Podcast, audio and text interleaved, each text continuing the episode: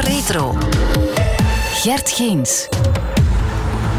En voilà, hier is hij dan, onze eerste gast in Sportza Retro, Gilles de Koster. Uh, van harte welkom. Het is nog altijd een beetje een vertrouwde omgeving voor jou, denk ik. Ben je al een beetje gerecupereerd van de mol? Uh, ja, ja, ja, absoluut. Um, het, was, het was heel speciaal om die reeks af te werken in coronatijden, omdat je, ja, het is te monteren op afstand en dan uh, visioneren op afstand en Zoom-vergaderingen, van iedereen kent dat wel intussen. Het is niet zo plezant, um, maar goed, het is, het is uh, sinds een, een goede, een dikke week afgewerkt. Het is gelukt en het was ja, weer een topreeks, Het was heel plezant, ja. We hebben, we hebben heel goede cijfers en goede reacties gehad, dus ik ben blij. En nu ben ik eigenlijk mijn dagen aan het vullen op mijn luie krent in de tuin te liggen, wat ook tof is trouwens. Ja, dat moet absoluut kunnen, denk ik, in deze tijden. Jill, je hebt dan ook tijd om te luisteren naar Sportza Retro. Ook om te kijken naar Sportza Retro op de televisie. Uh, Club Brugge, Borussia Dortmund. Ik heb het van de week gezien en vooral daarna United tegen Real in 2003 of 4 met Ronaldo. Dat, dat werkt wel. Ja. Wesley Sonk en Filip Joos waren dat aan het analyseren, met, ja, zoals we tegenwoordig voetbalwedstrijden analyseren.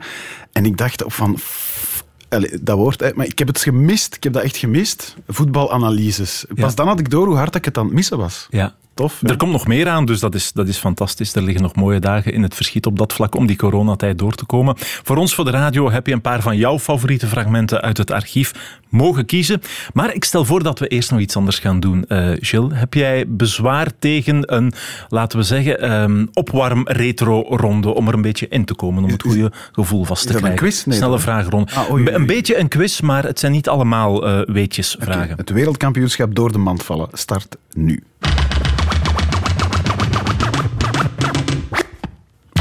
Jill, je bent geboren in 1980. Um, ehm, wat is jouw eerste al dan niet vage herinnering uit de sport? Uh, WK 86, denk ik. Toen mijn ouders aan het roepen waren beneden in de living en ik wakker werd met een nachtwedstrijd. Ik weet niet meer de welke. Het zal België-Sovjet-Unie geweest zijn. Wellicht wel, hè? ja. Oké, okay. welke de Koster is in de jaren 70 vijf keer wereldkampioen motocross geworden? Uh, uh, Roger. Roger. Ja. Het is toevallig niet zo dat jij daar nonkel Roger nee, tegen moet nee, zeggen? Nee, nee, het is geen familie. Had Jill de Koster als hij in der tijd niet voor de VRT had gekozen, tussen de Red Lions kunnen staan die wereldkampioen hockey werden. Ja, als uh, waterdrager of, uh, of ballenjongen wel, ja. Jouw, jouw voormalige ploegmaats die hebben eens goed gelachen met mijn vraag. Ik denk dat wel, ja. Ze zijn nog altijd bezig met ja, lachen. Uh, Sportsa Tour, daar wil ik het ook over hebben. Hoeveel toeretappes heeft onze geliefde co-commentator, die je zelf ook bijzonder goed kent natuurlijk, Frank Hoste, gewonnen, Gilles? Oh, uh, goh ja, hij is groene trui geweest. Uh, in 84, denk ik. Maar hoeveel dat, dat er zijn? Nee, ik ga gokken vijf. Ja, dat is juist. Is dat Heel echt? goed gedaan, Jill. Hou je goed. Dank u wel. Je bent een echte topper. Dat is een super gok. Kijk goed, alright. Inderdaad, vijf etappes voor Frank Wosten. Okay. Zeg Gilles, we zitten in, in het meest bizarre sportjaar sinds de Tweede Wereldoorlog. Wat mis je nu op dit moment het meest uit de sport? Um, perspectief eigenlijk normaal gezien is dit een periode waarin je kan... Ja, je hebt al een aantal voorjaarsklassiekers gehad. Uh, de Giro zou bezig zijn, denk ik. Ik ben niet 100% zeker. Ja, of, of ja, wellicht wel. Ja. Je kijkt uit naar een Tour, EK, de Spelen. En ja, je zit zo in een soort zwembad van sport en er zal elke dag wel iets zijn. En dat is allemaal weg. Dat vind ik jammer. Dat, dat, niet zozeer één specifiek evenement. Uh, of het moest het EK zijn, waarvoor ik tickets had, maar ja, ik kan niet gaan natuurlijk. Ja, ja dat. Die, die, sportzomer die gewoon weg is. Ja, zo is het en niet anders. Er is wel meer tijd misschien voor interviews natuurlijk dan. Je bent zelf ook een uitstekend interviewer. Welke sportfiguur uit heden of verleden, hij of zij mag zelfs al overleden zijn, mag een uur aanschuiven bij jou? Lance Armstrong. Duidelijk antwoord. Ja, ja. Hij heeft, heeft, eigenlijk zijn grote verhaal wel al bij ja, maar, een andere topper gebracht. Hè? Ja, absoluut, bij Oprah Winfrey. Maar, maar daar geloofde ik niks van. Daar was hm. niks, uh, niks oprecht aan of niks uh, spontaan aan, al sinds ik, ik, blijf dan een ongelooflijk fascinerende mens vinden. Hm? Die um, sowieso de idolatrie niet verdient die hij gekregen heeft, maar ook niet de haat die hij nu nog altijd krijgt. Het zit er ergens tussenin. Ik ga er nog een vraag bovenop gooien dan. Moet Lance Armstrong op de eerlijst van de Tour of niet? Ja, als Ulrich en Pantani erop staan, moet Armstrong er ook op staan. Het spijt me zeer, ja. Wie horen we hier? Hier van mijn spectaculairste dribbeling, dat was dus... Ik zou zeggen, je kunt zeggen dat kan niet, hè, maar op een vierkante meter draai man in de wing zitten. Draai man dus als staande. Dus ik zeg, dat kan niet, hè. Dat, dat is wel, dat is wel. Ja, de beste aller tijden, hè. de Rick Koppes. Zo jammer dat we die nooit hebben zien ja. voetballen eigenlijk. Ja, maar dat, ja, ja. Ik vraag mij wel af, hoe zou hij het gedaan hebben in het voetbal van 2020? Maar kijk, ik, uh, je had het net over uh, club tegen Borussia Dortmund. Dat, dat, dat is 87 was dat, denk ik. Hm? Dat was al een pak trager dan nu, hè. Je Ja. kreeg al veel meer tijd om te controleren, te wachten, te kijken en dan te beslissen wat je ging doen. Eh, die, die tijd krijg je nu al niet meer.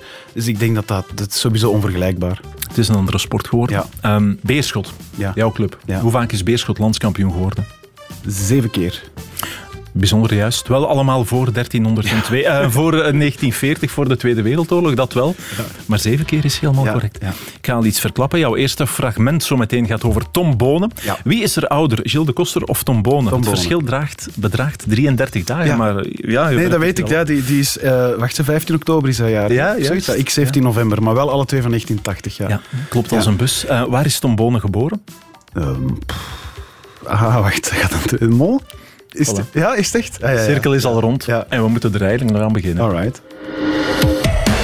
Radio 1. Sportza Retro.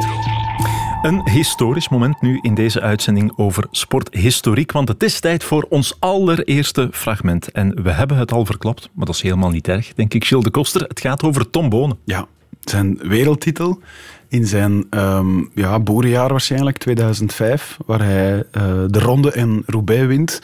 Hij was toen 24, hè, dus de, de grote man, eh, de wielergod van Vlaanderen. En hij doet er dan die wereldtitel bij in Madrid. Ehm, en ik weet, ik weet nog exact waar ik was toen ik het zag gebeuren. En waar ik echt door had, oké, dat is wel een heel, heel, heel, heel grote kampioen. Waar we nog 7, 8, 9, 10 jaar plezier van gaan hebben. Ehm, en die machtsprint, want eigenlijk was het geen leuk WK. Nee, dat is was eigenlijk echt niks. En dan hergroepering op, wat is het, 50 meter van de streep, zoiets. Ehm, dus er was eigenlijk weinig aan. Maar de Belgische ploeg was zo sterk om iedereen terug te brengen en om Bonen in stelling te brengen. En die heeft dat dan gewoon afgemaakt. Ja, wetende dat iedereen in dat peloton weet dat je een ongelooflijk straffe sprinter bent, het dan toch nog waarmaken en, en de juiste weg kiezen en als eerste over de streep te bollen, dat is gewoon fantastisch. Ja. Waar was je toen?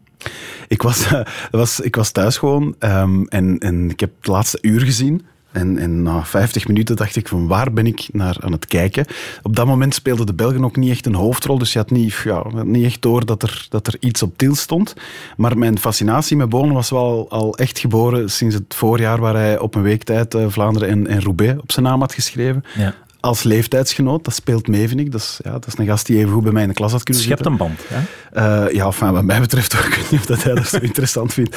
Ehm, ja, en dan doet hij dat. En dan, dan ja, was mijn adoratie, enfin, adoratie, mijn, mijn bewondering compleet. Dat is goed. We trekken naar Madrid 2005. U hoort naast de bekende stemmen Michel en Luc. Onder meer ook Robin McEwen, Peter van Petegem en de co-commentator van Michel Wuits, Hans de Klerk. Ik moet op die sprint gokken. hè. Ik heb weinig keuze als ik eh, zou meegaan in ontsnapping, of ik moet echt volledig eh, voor 99% zeker zijn dan, 100% zijn er nog niet zeker, dat het de juiste is.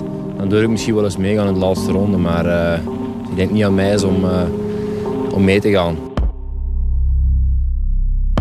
Het is allemaal gebabbel voor de koers. En, eh, ja, ik heb drie dagen in het hotel gezeten. niks anders gedaan dan eten, eh, me laten masseren en, en rusten. Dus moet nu gebeuren. Dus ja, laat maar komen. Het zal een rare koers worden. Ik denk dat het vandaag meer een massasprint gaat worden. Een eh, goedemorgen, dames en heren, vanuit Madrid. Madrid had nu al baat in een deugddoend zonnetje. Het is een beetje warmer dan de voorbije dagen. Daar staat Alessandro Petacchi. Hij moet winnen. Don Bonen mag winnen. Zo zie ik het. Aria di festa a Madrid, alla Plaza de Toros, c'è la folla che grida per te. Buenos dias, señoras y señoras. Welkom op de Plaza de Lima in het hartje van de Spaanse hoofdstad Madrid. Aan de overkant van de straat ziet u misschien het pompeuze voetbalstadion van Real. Het Estadio Santiago Bernabeu, waar de Galacticos elke week proberen te schitteren en dat meestal ook wel doen. Sportza Radio. Dirk Vermeijlen. Op het wereldkampioenschap in Madrid komen we zo stilaan in de cruciale kilometers. Ik neem aan dat vooral de spurters de billen beginnen dichtknijpen. Zes leiders in de laatste anderhalve kilometer hier op het WK Madrid. Moerenhout moet nu gaan. Dit is het moment. Ze waaieren uit over de hele breedte van de weg. Maar Moerenhout blijft zitten. En het zijn er twee anderen die naar voren trekken. Bettini met Vinokourov. Even iemand die het gat laat vallen. Maar nu brengt Moerenhout de anderen weer bij elkaar. En ze zijn met z'n zessen. Zes man hier aan de overkant. passeren ze. Dan is het nog 1200 meter. Hier zijn de motoren, dat eh, hoor je. Laat aan duidelijkheid eh, niets te wensen over. En daar zijn de zes. En op uh, nog geen 100 meter een achtervolgende groep met Leukemans en Nuyens moet dat zijn. Oeh, het is nog mogelijk. Een beperkte massasprint is nog mogelijk. Hier de zes met de twee Nederlanders. Boger en Moerenhout aan de leiding. Vinokourov, Bettini, Serrano en Stangel. En waar zijn de anderen? Hier, kijk eens. Kijk eens hier. Van Petegem aan de kop. Van Petegem geeft alles, perst er alles uit om Bonen terug te brengen. Bonen in achtste positie zit uitstekend geplaatst. En Van Petegem offert zich helemaal op. Nog 50 meter. Gaan ze dat nog halen? Kan Bonen nog sprinten voor de overwinning hier? Of wordt het een van de zes die aan kop rijden? Van Petegem, Bonen, Nuyens. Dat zijn de Belgen die gas geven in de achtergrond. Het is nog niet verloren hoor. Op 8 seconden. Het is nog niet verloren. Op 8 seconden. En daar gaat uh, Vinokourov nog eens. Het is alles uit de kas. Ook achteraan. Wat een spektakel. Het is zeker nog niet uitgesloten. Kijk, dat 220 kilometer lang een snert WK. Hier is die allerlaatste bocht. We zijn op 750 meter van de streep. Nog 700 meter. Vinokourov als eerste uit de bocht. Nog 600 meter. Bettini aan het wiel. Dan komt Marco Serrano. Dan de twee Nederlanders. Kom maar jongens. Daar komen de landgenoten. Nick trekt door nu. Vol gas. Daar komen de landgenoten. En Tom Bonen zit daar nog altijd goed geplaatst. Ja, vijfde, zesde positie van die groep. Stangilje die trekt de sprint op gang. En dat lijkt me een klein beetje druk, maar ze zijn er nu wel Ze bij. erbij ja. Het kan nog altijd voor Tom Bonen. Stangilje op kop, dan Vinokourov. Tom Bonen moet nu wel een beetje naar voren gebracht worden, want Bettini gaat zo meteen aanzetten. Ze worden nu een beetje overrompeld. Valverde zit daar ook nog altijd. Bonen zit aan het wiel van Valverde. Nog 350 meter. Er wordt al gesprint. En waar is Petaki? Valverde is er. Bono komt eruit. Tom Bonen door het midden. Tom Bonen door het midden gaat wereldkampioen worden. Want dat is van ver. Dat is van heel ver. Maar Tom Bonen aan de leiding. Tom Bonen gaat wereldkampioen. Tom Bonen. Tommeke, Tommeke, Tommeke, wat doe je nu? Tom Bonen gaat wereldkampioen worden. Tom Bonen gaat wereldkampioen worden. Tom Bonen op één. Tom Bonen op één. Tom Bonen is wereldkampioen. Niet te geloven. Bonen is wereldkampioen. Tom is wereldkampioen. Moeder, we zijn nog niet thuis. José, ik had vanmorgen gezegd, wat moest er gebeuren om jou tien jaar jonger te laten worden vandaag? Het is 20 jaar zeker? Ja, maar ik denk vanavond er terug 30 bij, denk ik. Ik weet het niet. Dat moet wel een, een verschrikkelijk enerverende finale geweest zijn. Ja, dat was echt... Uh, ik stond hier op 150 meter voor de finish en ik zag hem eruit komen. Maar ik had schrik dat hij ging stilvallen, maar hij was ongelooflijk sterk. Dus, uh, en ik moet eerlijk zeggen, aan al die andere acht jongens, proficiat ook aan de groep. Ja, ze hebben echt perfect gewerkt vandaag, dus uh, dit is uit het boekje. Ja, en dat scenario klopte van naaldje tot draadje. Alles wat jij gezegd hebt is uitgekomen bijna. Uh, al wat ik gezegd heb is uitgekomen. En al wat sommige andere mensen gezegd hebben is niet uitgekomen. Dit is eindelijk die kers op de taart waar je al lang op gehoopt had? Ja. Tom Bonen, je bent wereldkampioen. Wat kunnen we daar meer over zeggen? Zeg het nog eens. Wereldkampioen. Ja, ik snap het zelf niet. Een zijden draadje, die sprint met Valverde, bloedstollend. Toen ik op 300 meter van de meet kwam en uh, ik voelde Valverde aangaan, toen wist ik dat ik, uh, dat ik één of twee ging zijn. Ik wist dat ik hem nog ging passeren, maar ik dacht eerst dat McEwen of Petaki in het wiel zat. Ik durf niet omkijken, ik ben gewoon vol doorgegaan. Ik heb zelfs op 20 meter nog een tand bijgestoken of zo, omdat ik niet zeker was. Maar ik, uh, ik besef het nog niet goed, denk ik. Tom, Ronde van Vlaanderen, Parijs-Roubaix, wereldkampioen. Je mag nu stoppen. Ja, maar als er iemand een sport vindt voor mij die dat ik ook goed kan, dan wil ik wel eens over denken. Maar op dit moment denk ik niet aan. Tom Bonen wereldkampioen in 2005. En uh, ja, bezorgt ons denk ik 15 jaar later tijdens die spurt nog altijd een beetje kippenvel. Absoluut. absoluut. Ik, ik betrapte mezelf erop dat ik uh, het commentaar ook een beetje van buiten ken. Ja, uh, voilà. Tommeke, Tommeke, Tommeke, dat is, dat is collectief geheugen. Maar die brani van die gast ook, uh, het charisma van Bonen. Ik um, denk dat dat alleen Sagan dat heeft benaderd de afgelopen jaren, dat er mm. in, in, heel die tijd, en dat is intussen toch 15 jaar geleden, mm. geen wereldkampioen meer is geweest met zoveel charisma, met zoveel uitstraling. En ook geen enkele regenboogtrui die zo goed paste op dat blauwe wielerbroekje van Quickstep. Um, ja, dat klopte helemaal, vond ik. Dat is wel waar. Bonen had natuurlijk een, een x-factor uh, om u tegen te zeggen, was ook een vrouwenmagneet, een eer die ons pas op later gebeurd is gevallen. Um, maar goed, nadien is er een periode ook gekomen dat het hem op een bepaalde manier allemaal wat parten heeft gespeeld ook. Maakt hem dat als figuur nog interessanter? Nee, dat, ik ben altijd van het, van, het, uh, van het idee, iemand zijn privéleven interesseert mij eigenlijk geen moer. Um, dat hij daarna nog een paar keer de Ronde van Vlaanderen en Roubaix heeft gewonnen, vind ik duizend keer interessanter. En dat, heeft hij ook gedaan. Dat heeft hij ook gedaan, ja. Dan dat hij een privéprobleem heeft gehad. Het zal wel, het, het, het zijn mijn zaken niet, punt. Ja. En het is ook het WK waarop het commentaar misschien even beroemd is geworden als de prestatie zelf. Bonen heeft erover gezegd, het is leuk allemaal, maar tommeke, tommeke, tommeke, ik ben het een beetje beu. Ja, dat snap ik ook wel. Dat, snap ik ook wel, ja. Maar het, de sportmomenten waar het commentaar um, mee in, de collectieve, in het collectief geheugen zit, dat is, dat is gelijk Rick de Sadeleer, daar is hem, daar is hem. Ja, dat, dat is minstens 50% van, van die goal intussen. Hè. Ja, zo is het. Dat is toch, hè? Ja, en, en, en straffe commentatoren die op het juiste moment ook iets uit uw mouw kunnen schudden dat de tand des tijds doorstaat. Ja. Brani, strafcommentaar. Ja. Um, waarvoor we ook ons petje afdoen, want Absoluut, we, dat is niet zo simpel. Plus dan de prestatie op zich natuurlijk, de wereldtitel. Er zaten heel veel mooie elementen in dit fragment. De kop is eraf. Op deze manier Gilles Tombone, wereldkampioen in 2005, september 2005. En dit nummer deed het in die tijd ook heel goed in de hitparades. Sportza Retro. Bij ons nog altijd Gilles de Koster in de allereerste aflevering op de radio van Sportza Retro. Gilles, we gaan naar Frankrijk. Dat is een land waar je sowieso wel een band mee hebt, denk ik. Dat klopt. Uh, ja, zeker en vast. Uh, al was het maar voor de Ronde van Frankrijk, die ik uh, met heel veel plezier volg. of waar ik met jou samen verslag van, van breng. Um, maar het is, ja, het is ook het mooiste vakantieland, of toch het meest nabije vakantieland waar iedereen herinneringen aan heeft. Ja, was er een regio in Frankrijk waar je wel eens wat vaker... Bretagne. Bretagne. Ja, Bretagne is iets wat op een of andere manier in onze familie is gekropen. Ook een echte wielerregio natuurlijk. Uh, Anquetil zeker, hè? Of Ino, een van de twee. Ja, Anquetil, ja. Rouen, uh, meer Normandie denk ik. Maar, maar er wordt volop gefietst. Ja, ja het, is ook, het, is, het is niet zo simpel om daar te fietsen, omdat het de hele tijd bergop, bergaf gaat. Uh, accidenté, zoals ze dat noemen. Ja. dus dat is geen simpele regio. Maar het is, ja, het is prachtig. En ik hou van Frankrijk en ik hou van de manier waarop Fransen hun sport beleven ook. Want dat is nog drie miljard keer chauvinistischer dan bij ons. Ja, kan je daar eens een voorbeeld van geven? Ja, er zijn, er zijn honderden voorbeelden. Um, het gaat bijvoorbeeld om het feit dat uh, spelers van de Franse nationale ploeg die hebben geen achternaam meer. Dat is niet nodig. Zinedine, daar zou je nog van kunnen denken. Goed, iedereen okay. weet wie dat is. Maar het is ook Titi voor Thierry Henry uh, in der tijd. Of Titi Veuclair in de toe. Of Titi Veuclair. Ja, maar ze noemen hem gewoon met de voorna bij de voornaam. Hè. Benjamin, dat is Benjamin Pavard. Uh, een rechtsachter van wie niemand ooit al eens iets had gehoord tot hij een wereldgoal maakte op het WK in Rusland. Maar, dus die noemen, dat zijn, ze zijn van ons. Tot het verkeerd gaat, zoals in Zuid-Afrika.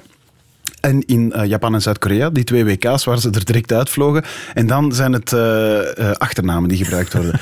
dan, dan, zijn, dan, dan, zijn ze niet meer one of us. En Fransen zijn er gewoon heel grappig in, vind ik. Ja. en ze zijn ook altijd net iets te zelfzeker. Ja, je hebt al een paar momenten genoemd waarop het is fout gelopen. Ja. We gaan er nog eentje bovenop doen. We gaan richting 1993. Ja, misschien het oermoment, voor mij dan toch, het oermoment, dat was op mijn verjaardag. 17 november 93, dus ik werd 13. En um, ik weet niet hoe of waarom, want mijn vader houdt niet echt van voetbal. Maar goed, het voetbal stond op. Frankrijk-Bulgarije. Frankrijk moest denk ik een punt halen uh, om het WK in 94 te halen. Dus we spreken kwalificatie in november. Hè, dus ja, een paar ja. maanden voor Richting WK. USA dan, 94. Ja, richting USA 94. En uh, goh ja, de tegenstander was Bulgarije. De, makkelijk zat. Dat, dat puntje halen we wel. Um, maar dat is dan een beetje anders uitgedraaid. En het totale ja, de suprematie van de Franse commentatoren en de arrogantie waarmee de Bulgaartjes werden omschreven, dat veranderde zo naarmate die wedstrijd vorderde tot een soort spartelen op het einde, waar duidelijk werd dat Frankrijk niet naar het WK zou gaan. Maar het begon nog wel goed. Ja. Faute, faute de Deschamps, l'arbitre, monsieur Votre n'a pas sifflé. Deschamps sur le côté face à Ivanov, peut centrer. Papin. Ah, il a voulu la donner. But de Cantona. Sur cette remise de Jean-Pierre Papin, Cantona catapulte le ballon. Dat was de 1-0. Ze hebben het hier nog wel over Cantona en Papin, niet over Jean-Pierre. En, uh, ja, dat is waar. Ja. Nu dat je het zegt, maar misschien is dat door dat ging fout lopen. Maar als we het net over goede commentatoren hadden, dit was um, de, Thierry Roland. Die man is een jaar of vijf geleden, of langer zelfs al, overleden. Dat was zo de oercommentator, uh, de Rick de Sadeleer, zeg maar, van, van de Franse tv. Ja. Ongelooflijk chauvinistisch, die uh, op de finale van het WK in 98 nog een aantal eh, ja, vuile woorden heeft gebruikt omdat hij zo overdonderd was met de winst tegen Brazilië toen. Maar dus dat is een ongelooflijke autoriteit in eh, Frankrijk. Of dat was hem toch, en, zeker op dat moment. En hij is de man die ook tijdens die wedstrijd, dat weet ik nog, omdat mijn vader en ik plat lagen, het woord eh, in the pocket heeft gebruikt, maar op zijn Frans. C'est in the pocket. In the pocket. Het kan allo, niet meer allo, mislukken. Allo, allo, allo toestand. Ja, hallo, hallo. Fransen kunnen sowieso weinig Engels of toch niet, niet eh, zonder accent. Maar het was, het was in orde. Het was in orde. De Bulgaren, bedankt voor het komen, maar wij gaan naar het WK eh, in zijn pakket. Maar dat is dan toch iets anders uitgedraaid. Het is anders uitgedraaid, ja. Op het einde ging het er zo aan toe. 10 secondes de, de la fin du temps réglementaire. Benef loin devant. Attention. Attention Kostadinov. Oh, but Oh Oh à 10 secondes. C'est la fin. À 10 secondes. À 10 de secondes, Kostadinov qui m'a. Aïe, aïe, aïe, aïe, aïe, aïe, quelle catastrophe. 10 secondes de la fin. 10 secondes, c'est le but de Kostalinov. C'est la mise à mort. 10 secondes, même pas en jouet. Yeah. Het- het is een trauma. Hè. Ik snap dat ook wel. Hè. Dat is een heel fier en groot voetballand dat dan een WK door de neus geboord eh, zit. En ik wil ook niet beschuldigd worden van leedvermaak, hoewel dat wel een beetje zo is. Maar de arrogantie waarmee die hele wedstrijd werd aangevat, ja, dan, dan krijg je deksel op de neus. En eigenlijk was dat terecht, zeker omdat je weet wat Bulgarije op dat WK is gaan doen. Hè. Die zijn, die zijn de, eh, vierde geworden, denk ik. Hè. Eh, die hebben fantastische dingen gedaan. Risto Stoichkov is daar opgestaan als een van de supersterren. Dus dat was absoluut geen kneusje. Maar de Fransen hadden het zo opgevat. En ja, het was een pijnlijke wedstrijd. En wij vonden het heel grappig, omdat er met heel veel... Ja, weer zo, oh, we gaan dat eitje wel even spellen. En, en ja, dat was gewoon geestig. En goed, de Fransen hebben aan het WK gemist. Dat is heel erg, maar vier jaar later zijn ze wel wereldkampioen geworden. Dus dat is allemaal wel goed gekomen. Zo is het maar net. Zo is het maar net. Ehm, maar het- ik weet niet waarom, maar dat is mij altijd bijgebleven, die match. Zo de, de onderschatting van de tegenstander. Ja. En dat is een klassieker in het voetbal. Hè. Dat is zeker niet de eerste en de laatste ploeg die dat is overkomen. Maar dat vond ik daar wel een heel eh, onwaarschijnlijk voorbeeld van. Nu moeten we wel zeggen, los van alles wat je hier nu vertelt, Gilles, het gebeurt dus inderdaad op 10 seconden voor het einde van die match. Voor een niet-sportliefhebber is het moeilijk te vatten, denk ik, wat die Fransen daar meemaken op dat moment. Ja, dat is, maar dat is een, een dat is, ja, dat is, ik- dat is, waarschijnlijk kunnen zij daar niet naar kijken, net als wij niet naar David Pleit kunnen kijken op 2K in 90, die ons ook één minuut voor tijd uit het toernooi eh volliet. Maar als je zelf op het veld ook nog staat, is het nog tien keer erger. Kan het mij niet, kan het mij niet inbeelden. En het waren grote namen, hè. Papin, Cantona. dat, zijn dat is om weken hè. ziek van te zijn. Ja, dat denk ik wel. En, en dat is ook een aderlating voor dat WK geweest. 100% zeker. De grote ploegen moeten altijd op een WK Punt. Eh, of ze het daar dan goed doen of niet, interesseert mij niet. Maar de grote ploegen voor de... Ja. ik heb Italië gemist op het afgelopen WK. Ik heb Holland ook gemist toen ze er niet bij konden zijn. Ik vind dat jammer. Ik snap het wel, maar ik vind het jammer. Bij ons nog altijd Gilles de Koster. We blijven met jou, Gilles, nog even hangen in de jaren 90 van eh, 1993 en de afgang van de Fransen tegen Bulgarije. Schuiven we één jaar op naar 1 mei 1994. En ehm, ja, zeker autosportliefhebbers die kennen die vervloekte datum uit het hoofd. Good evening. If you've tuned in tonight expecting the outstanding race that the San Marino Grand Prix here at Imola promised to be, then I'm sorry that's not the program we have for you. Instead, the sport of Formula One tonight is in deep mourning. Yesterday we had the loss of Roland Ratzenberger, the first Formula One racing fatality for 12 years. And today we've lost, arguably, the greatest talent of his generation. After a high speed crash at Tamburello, Ayrton Senna is dead. Het veld ligt iets uit elkaar ten opzichte van de kop nu. Maar Schumacher blijft aardig bij. In de warm-up vanochtend kon hij niet volgen. Dit is het gevecht om de koppositie. Tussen Ayrton Senna da Silva en hier vanaf de wagen van Schumacher te zien. En Senna schiet eraf. Op een volgaspositie gaat Ayrton Senna radeloos rechtdoor. Mijn god, wat gebeurt hier allemaal? We zijn aan boord bij Schumacher. En bij de wagen van Senna breekt er gewoon iets pad af. Dat is daar waar je doorschakelt naar de zesde versnelling. Al het slechte komt in drieën, zegt men. Vrijdag Baricello, zaterdag het zware ongeval, het dodelijk ongeval van Ratzenberger. En nu zit Ayrton Senna bewusteloos in de Williams. Grote god, wat een ongeval. En een zo pas binnengekomen bericht. Zo pas is eh, op de telex binnengelopen dat de Braziliaan, dus Ayrton Senna, hersendood is. Dat heeft een uh, Italiaanse televisiezender zo pas aangekondigd bij monden van professor Maria Teresa Fiandri. En dat is het hoofd van de reanimatiedienst van het hospitaal in Bologna. Dus Ayrton Senna zou overleden zijn.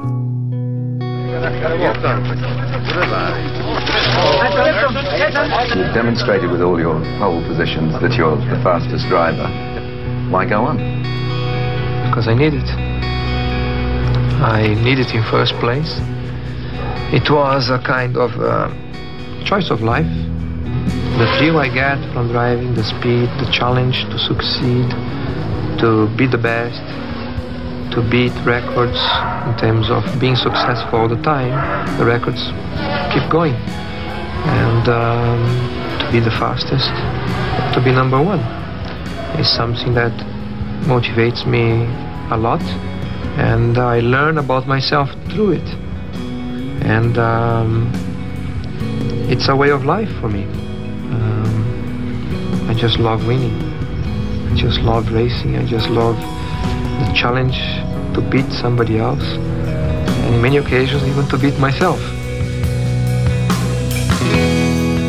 Chill, Ayrton Senna, God op vier wielen en nog onsterfelijker geworden op 1 mei 1994. Ja, ja dat is iets heel maf. Ik vind dat je ook hoort, zowel bij de BBC um, speaker die we aan het begin van het stukje horen, als bij de VRT-collega die hier het nieuws komt voorlezen, dat dat iets heel speciaal is. Dat die man op dat moment komt te gaan. En dat is nu ja, 25 jaar geleden, dus we zijn het een beetje vergeten. Maar die was larger than life. Hè. Dat, was, um, dat was God op vier wielen, zoals je zelf zegt.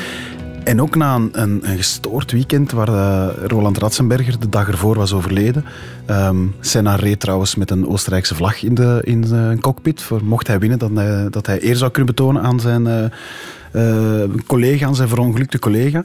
Het is een beetje jammer dat in de nasleep ervan er heel veel complottheorieën zijn losgebarsten over wat er dan precies zou zijn misgegaan en, en weet ik veel wat allemaal. Dat interesseert mij eigenlijk ook niet zo heel erg. Ken, daar ken ik ook te weinig van, uh, van Formule 1 om daar iets zinnigs over te zeggen. Maar de, het, ja, opnieuw, het charisma, dat is iets wat mij aantrekt bij, bij grote atleten.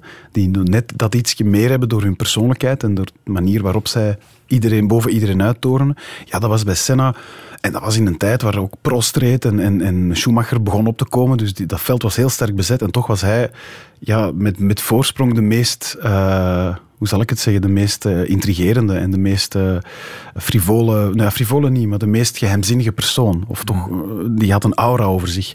Ja, een interview is maar een interview natuurlijk. Ja. Maar ik vind dat je al in, in dat korte stukje dat we hier daarnet gehoord hebben, hoort dat het niet zomaar de eerste, de beste figuur is. I need it. Ja. ja, dat is straf hè. Ja, dat is straf, want je, hebt op een gegeven moment heb je niks meer te bewijzen natuurlijk. Maar het is, het is, ik vermoed in die wereld en in die tijd ging er nog een pak ster, uh, sneller, uh, sneller, alleszins gevaarlijker aan toe dan nu dat dat een soort uh, verslaving was. Ja, ik weet het niet. Ja, je had die rivaliteit met Prost natuurlijk ook. Ja. Zijn overwinningen in de regen. Enfin, mensen die uh, de carrière van Senna niet kennen. Er is een, een documentaire, een film over gemaakt. Heel straf. Dus, ja. ja, heel straffe documentaire. Dus dat is absoluut de moeite waard. Zelfs al hou je niet van, van Formule 1, want op zich is dat ja, gaat, allez, daar hoef je niet van te houden om daar naar te kijken. En ik heb daar live naar zitten kijken toen, dat weet ik nog, met mijn broer dit keer. Um, en in 94 is ook, uh, dat is een totaal ander verhaal, maar wij keken toen heel vaak naar Eurosport. Dat staat toen op plaats 10 op de tv, denk ik. Dus daardoor keken we vaak naar Eurosport. En dan zag je ook alle skicompetities. Dus schansspringen, super G, downhill, uh, slalom, weet ik wat. En in datzelfde jaar, denk twee maanden ervoor, was er een Oostenrijkse skiester overleden. Ook live op het scherm. Dus door te vallen was weggetakeld en die was overleden. En Moet ik gokken? Dingen... Ulrika Maier? Ja, dat is juist. Ja? ja Ulrika Maier. Ja, ze is 26, 27 jaar oud. Haar dochtertje zat voor de televisie, bleek, achteraf. Enfin, wat. En dat zijn dingen die mij altijd zijn bijgebleven. Um, ik vind niet dat je de, de dood hoort live te zien gebeuren op tv. Um, dat, dat, dat krijg ik niet uitgewist. En Ulrike Meijer kende ik van naam, omdat ik naar Eurosport keek en, en naar de skicompetities. Ja, Senna is natuurlijk iets helemaal anders. Hè. Dat, is, dat is de grootste sportman van dat moment misschien wel, samen met Michael Jordan. Ja, dat is, dat is, ik vind niet dat je dat live zou moeten kunnen zien. Maar goed, ja, je hebt daar niet in te kiezen. Hè. Nee, het, het, zijn van die dingen die je niet wil zien, maar als het dan opstaat, blijf je wel kijken. Dat, ja, daar komt het een beetje op neer. Dat is, dat is gelijk als mensen die Casartelli hebben zien... Uh, zien sterven eh, in de Pyreneeën. eh, of Tom Simpson, ik weet niet of dat er toen al live eh, televisie was in de Tour. Maar ja, er was live tv, maar, maar niet live zijn overlijden, denk ik. Maar goed, ehm, maar dit was bijzonder tragisch. Ben je hier kapot van geweest? Toen wel, ja. Ja. Dat, ja, dat heeft een ongelooflijke indruk op mij nagelaten. En het is echt niet zo dat ik een of andere Formule 1 freak was. En nu al zeker niet meer. Maar ja, het, het- het- er is iets dat niet klopt. Hè. Ja. Ik ga toch maar vragen, ehm Gilles, je bent toevallig toch niet vernoemd naar een andere Formule 1-coureur die ook verongelukt is? Nee, Gilles Villeneuve. Nee, maar ook die zijn, zijn ongeval, dat staat op beeld. Hè. Ja, inderdaad. In, in Zolder, Zolder. dat, hè? Ja. ja, ik kan daar ook niet goed naar kijken. Te weten dat iemand daar op dat moment overlijdt, dat is iets wat mij... Ja, ik wil dat eigenlijk niet zien. Dat, Nee. dus kan, het kan een beetje stoem klinken, maar, maar dat... Nee, nee, maar ik kan daar helemaal in komen. Ehm, de onsterfelijke Ayrton Senna heeft ook het leven gelaten in 1994 en toen kon je ook dit op de radio horen. Radio 1. Sportza Retro. Gilles de Koster, het zit er bijna op voor jou. Ehm, straks is het de beurt aan Dominique Monami, maar we gaan feestelijk afsluiten wat jou betreft. Jouw Ja. laatste fragment. eh, is vrij recent, twee jaar geleden, iets minder dan twee jaar geleden, begin juli in Kazan in Rusland. eh, die memorabele wedstrijd tegen Brazilië, die de Rode Duivels winnen, maar even goed kunnen verliezen. Ik kies dat niet alleen om, om wat die wedstrijd was en betekende voor de generatie Rode Duivels, maar ook omdat ik daar het geluk had bij te kunnen zijn. De dag erop begon de Tour. Eh, en wij zouden samen die tour doen, dus ik ben s'nachts nog teruggevlogen uit Kazan. En dan zonder slaap hier de eerste dag van de tour komen presenteren. Ja, Dat het was er niet aan te horen. Ik ga dat nog het eens even in de zeggen. Ja. Ja. Fenomenaal. En ja, Brazilië uit een groot toernooi knikkeren en daar live kunnen bij zijn, dat is onwaarschijnlijk. Ja, we moeten daar geen doekjes om winnen. Het was gewoon voor de Belgen een historische WK-wedstrijd. Eigenlijk wel. Simpelweg. eh, ja, eigenlijk wel. De die keer dat je kan zeggen, we hebben wel eens een grote naam geklopt op het moment dat het moest. Dat een paar dagen later van mij ook gemogen tegen de Fransen, eh, waar we nog meer verdienen om te winnen dan tegen de Brazilianen, denk ik. Veel meer zelfs. Maar goed, ik, ik had het geluk om in Kazan te zijn en dat ga ik me mijn hele leven blijven herinneren. Ja, mooie herinneringen aan Kazan. Zoveel mensen zijn er op dat vlak niet, denk ik, in België. Maar eh, vertel eens, hoe je dat beleefd op de tribunes toen? Ja, dat is heel gek. Eh, Ten eerste, ja, je vliegt, 's morgens om twee uur eh, moest je op Zaventem zijn en dan vloog je vijf of zes uur, nee, het was iets later, naar Kazan. En dan moet je eigenlijk de tijd doden, maar wij moesten onze tickets dan gaan halen in het spelershotel.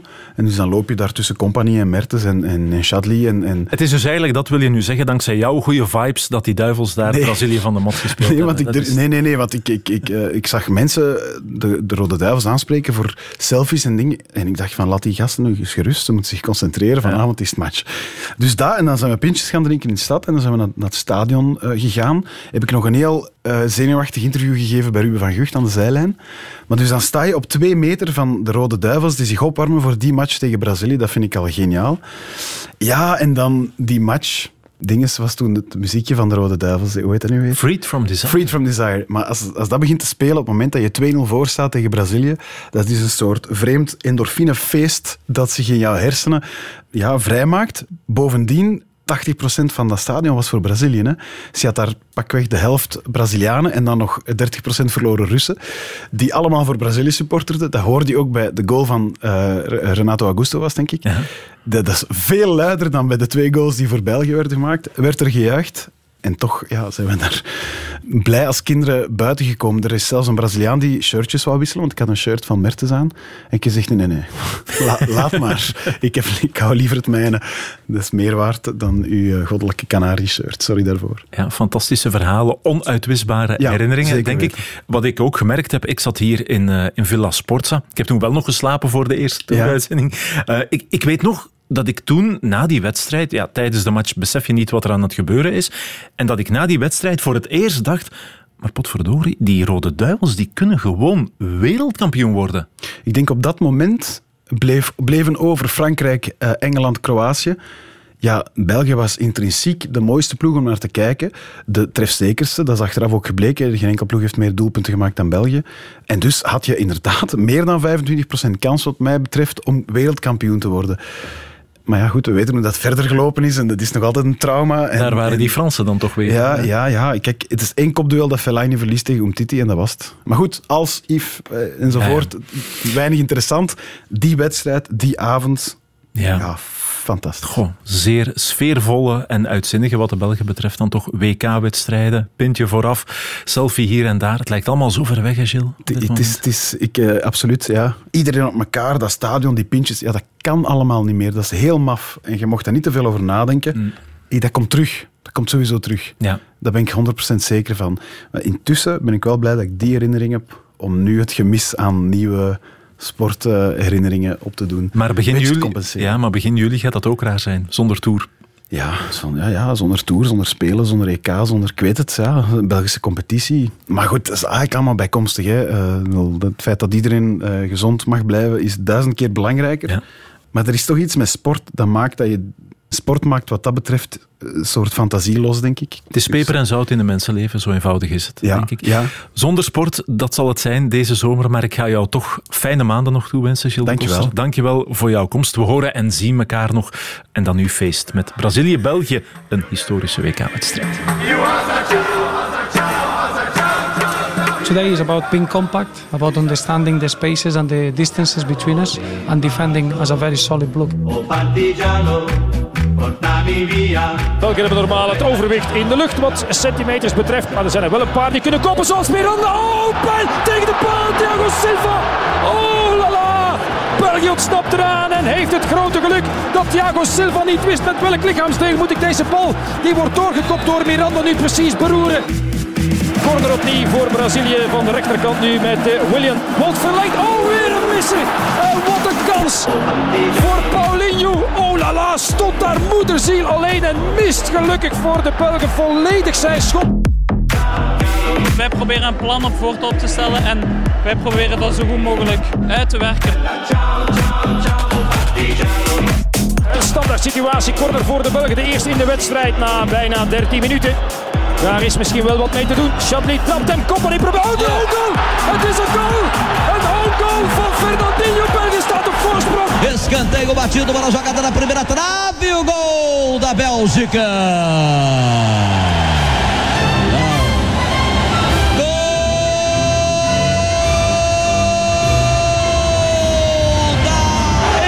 voor België. Een own goal van Fernandinho. Denk ik, Company gefeliciteerd. Raakt die bal misschien wel? Ik dacht own goal, maar nee, ja, zeker toch wel. Fernandinho contra. Fernandinho contra. Daar is weer de corner. Miranda probeert hem te verlengen. Fellaini zit nu wel goed in de rug. Dus dat lukte deze keer niet. Regenaanval van de Belgen Lukaku die de bal heeft bijgehouden. Hij probeert dan vanaf de eigen speelhelft door te rukken. Atenção, Lukaku, ele é perigosíssimo. Ele abriu na direita, soltou para De Bruyne. Rechts is veel ruimte. De Bruyne met Meunier. De Bruyne gaat het zelf doen. Ja!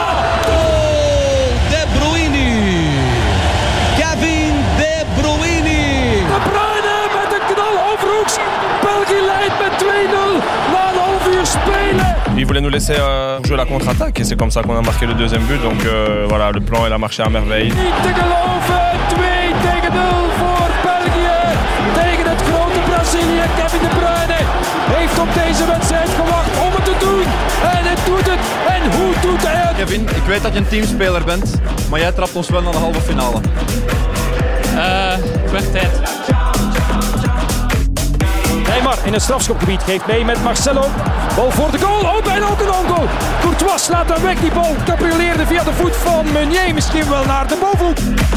Daar zitten weer mogelijkheden in. In deze tegenaanval Hazard is mee. Hazard krijgt de bal nu. Hazard in het strafschopgebied. Hij knalt het net voor voorlangs. Het is een kwestie van centimeters. En in de tweede helft hebben zij tactisch heel goed gewisseld. Dat was heel moeilijk voor ons. Coutinho. Felipe Coutinho contra dois jogadores, levantou na área, cabeçada. Bal gestoken en de goal. Ai, ai, ai. Binnengekopt door Renato Augusto. Ja,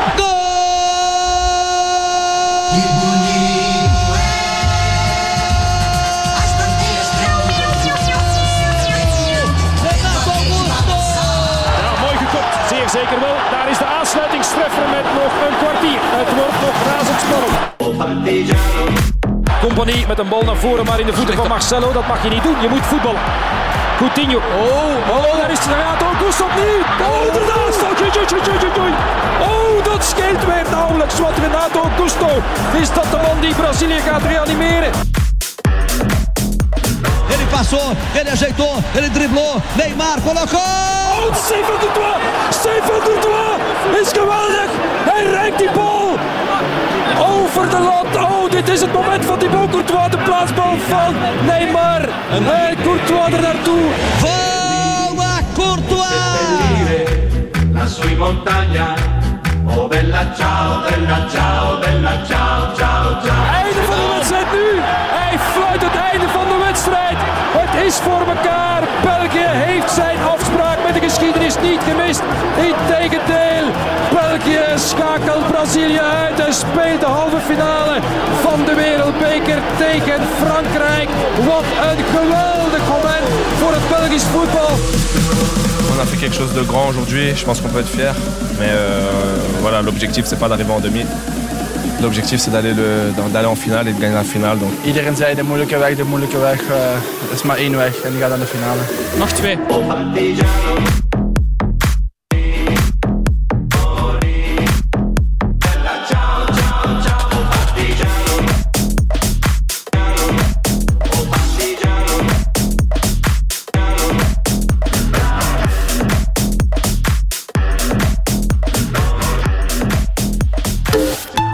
Retro. Dominique Monami, van harte welkom in Sportza Retro. Dank u, dank u. Dank je om hier te zijn. Op Moederdag dan nog. Het is een speciale dag. Ben je al in de prijzen gevallen vandaag? Ik ben al in de prijs gevallen, een mooie bloem gekregen en een, eh, een cadeaubon voor eh, parfum. Dus eh, Wauw, kijk. ja, ja, ja, ik kan niet klagen. Dat zit helemaal goed. Hoe gaat het met jou eigenlijk? Was super, eh, gezien de omstandigheden. Eh, ik moet zeggen, de voorbije weken ben ik wel in mijn kot gebleven, zoals het moest. Maar eh, ik heb ook heel veel gesport. Ik probeerde wel eh, iedere dag toch iets te doen. Ehm, niet alleen voor mijn fysieke gezondheid, maar ik denk vooral de, voor de mentale gezondheid. Hè. De mensen onderschatten dat aspect. Ehm, maar het feit dat ik ook af en toe ging wandelen, bewegen, het hielp mij wel. Ehm, Het waren moeilijke dagen natuurlijk, want soms wordt het een beetje te zwaar. Ehm, maar door, door blijven bewegen en sporten hielp mij wel eh, om een goede evenwicht te houden. Ja, dat zal wel zijn. Dat is heel goede raad die je de mensen nog een keertje kan meegeven. Ja. Heb je intussen al opnieuw getennist nu het weer mag? Nee, nog niet. Eh, Ik eh, tennis en golf, dus dat zijn mijn twee passies.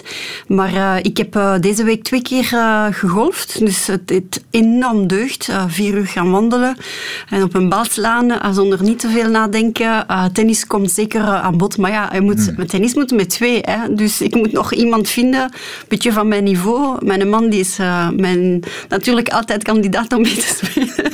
Maar dan speel ik voor hem, niet echt voor mij. Dus dat moet nog aan bod komen. Dat komt allemaal goed en ik heb begrepen dat je zeker wat dat kopje betreft hier ondanks de moeilijke omstandigheden toch fris als een hoentje zit. Dus helemaal klaar voor dit eh, ongetwijfeld bijzonder fijne uur. Net als bij Gilles de Koster gaan we beginnen met een snelle retro-vraagronde. Ja. Geen angst vooral.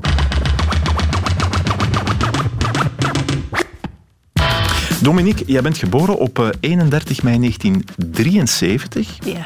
Eh, een paar dagen later zouden Margaret Court en een piepjonge Chris Evert toen de vrouwenfinale spelen op Roland Garros. Wie heeft toen gewonnen?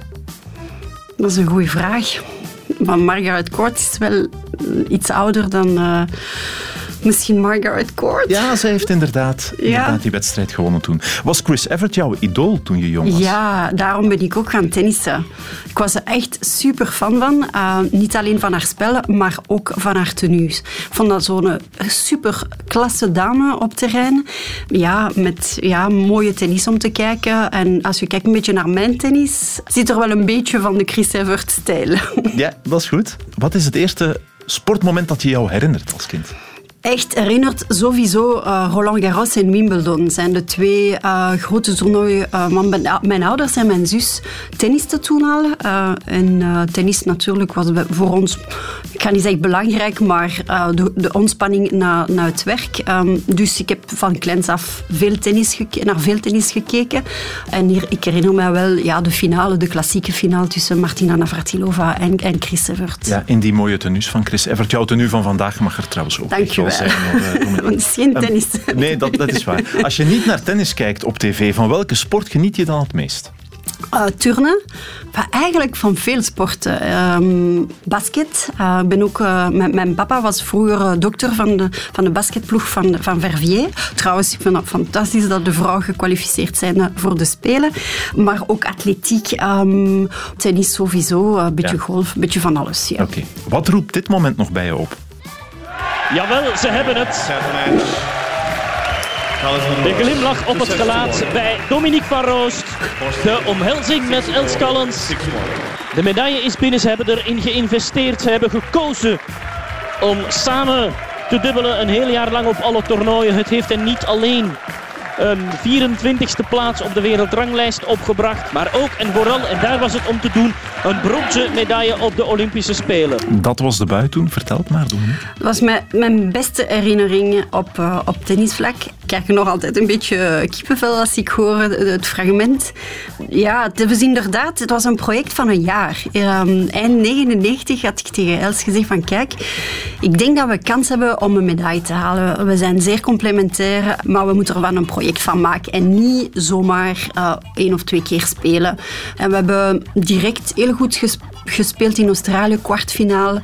Wij hebben juist voor de speel halve finale, we waren een van de beste teams ter wereld. Het enige waar we een beetje bang waren, de loting. Er was één team voor mij dat bijna zo goed als onklompbaar was, was de zussen Williams. Dus jij hoopte wel op dat moment geen kwartfinale tegen de Williams, want dan weet je, oké, zelf speel je goed, het is bijna mission impossible. En uiteindelijk hebben we maar in de halve finale tegen hen gespeeld, verloren, maar dan hadden wij wel een kans. En uh, we hebben die bronzen medaille gehaald uh, en daar ben ik ontzettend fier op. Ja, dat brons dat was van Sydney. Noem nog eens wat andere medaillewinnaars van Sydney toen.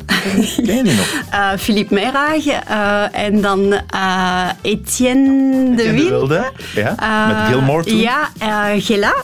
Ja. En Anne Simons. Dat is eigenlijk 10 op 10. Hè? Ah ja, Perfect voilà. rapport. Ja, geen ja. gouden medaille, dat was, ja, er was nee, geen gouden nee, medaille. nee, nee. En voor Philippe Merage was... Uh, ik denk dat het een, een zware teleurstelling was. Want uh, ja.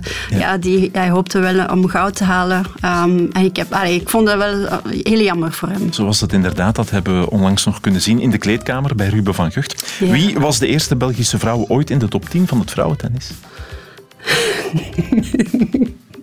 Ik denk, als je dat voorlegt uh, nu aan, aan sportliefhebbers, dan moeten ze nadenken. Ze moeten da, nadenken. Dat heb, je, dat heb je natuurlijk als na jou kleisters en een ei komen. Ja, ja, er moet altijd een eerste zijn. Dus ik ben de eerste. Daar ben ik ontzettend fier. En vooral ook de manier dat ik ben uh, nummer 9 van de wereld geworden. Want ik heb uh, toen Martina Hingis, die nummer 1, toen stond op als nummer 1 op de wereldranglijst, geklopt in, in Filderstad. en door die overwinning ben ik uh, de, eerste, de eerste Belgen die de top 10 haalde.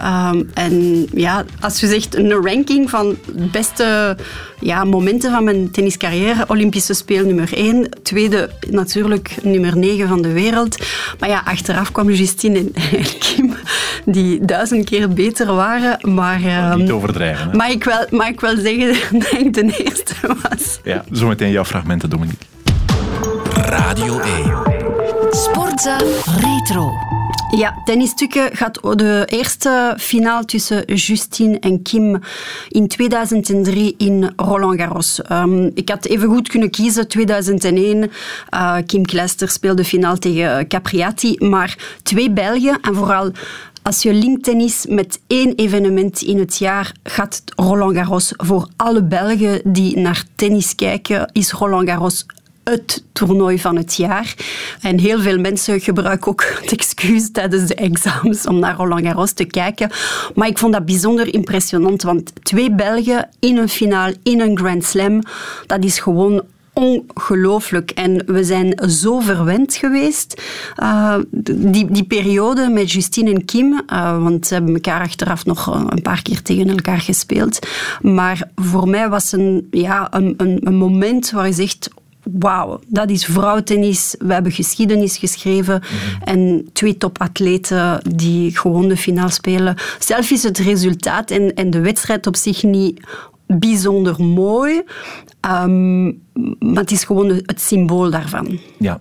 En het was natuurlijk heerlijk. Je wist vooraf, die eerste Belgische Grand Slam zege, die gaat er sowieso, ja, sowieso. Komen, sowieso komen.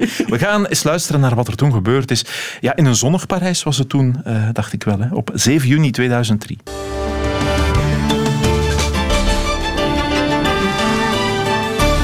Drie uur het nieuws. Over enkele minuten begint op het tennistoernooi van Roland Garros de finale tussen Kim Kleisters en Justine Henin. We gaan nu al eens naar Parijs, naar Dirk Gerlo. Het is nog heel even wachten op de intrede van Kim Kleisters en Justine Henin Ardennes. zometeen de allereerste Belgische Grand Slam finale ooit. En natuurlijk de Belgische belangstelling voor deze slotmatch van Roland Garros bij de vrouwen is immens. Koning Albert en koningin Paola, veel leden van de koninklijke familie zijn hier aanwezig. Terwijl net nu op dit moment, u hoort het aan het applaus, Kim Kleisters als eerste, Justine Henin als tweede de baan opkomen. Waar hopen we vooral op vanmiddag op een goede finale tussen Kim Kleisters en Justine Henin. Want sowieso een eerste Belgische Grand Slam winnaar krijgen we. Le roi Albert II, la reine Paola, euh, le prince Philippe est là. Ik denk toch wel dat dit voor de beide meisjes een kippenvel moment is. Kleisters die toch al meteen ervaart dat uh, Justine Nij bij de les is. 40 gelijke stand. Heel goede opslag van uh, Kim Kleisters, maar een geweldige return van Justine Inne. Die staat daar nu aan het net en inderdaad afsmashen. van 30-0 zitten we nu bij een eerste breekpunt tegen voor Kleisters. Goeie opslag. En een backhand die buiten gaat. Inderdaad. En dus Kim Kleisters die haar opslagspel verliest in de beginfase van de partij. Belangrijk dat Kim Kleisters zijn eerste spel pakt nu. In, uh, in de baan. Je Madame Enarden. Je Madame Enin. Die met uh, 3-0 leidt. Geweldige slagen hoor. Mokerslagen die Justine uitdeelt op dit moment. Die is even knikt. Omdat ze weet dat het goed is speelt eigenlijk op dit moment de perfecte wedstrijd. En nu meteen 4-0. En zo gaat het vrij snel natuurlijk, want we zijn amper 18 minuten ver. Kan ze eigenlijk deze eerste set nog uit handen geven? Dan denk ik van nee.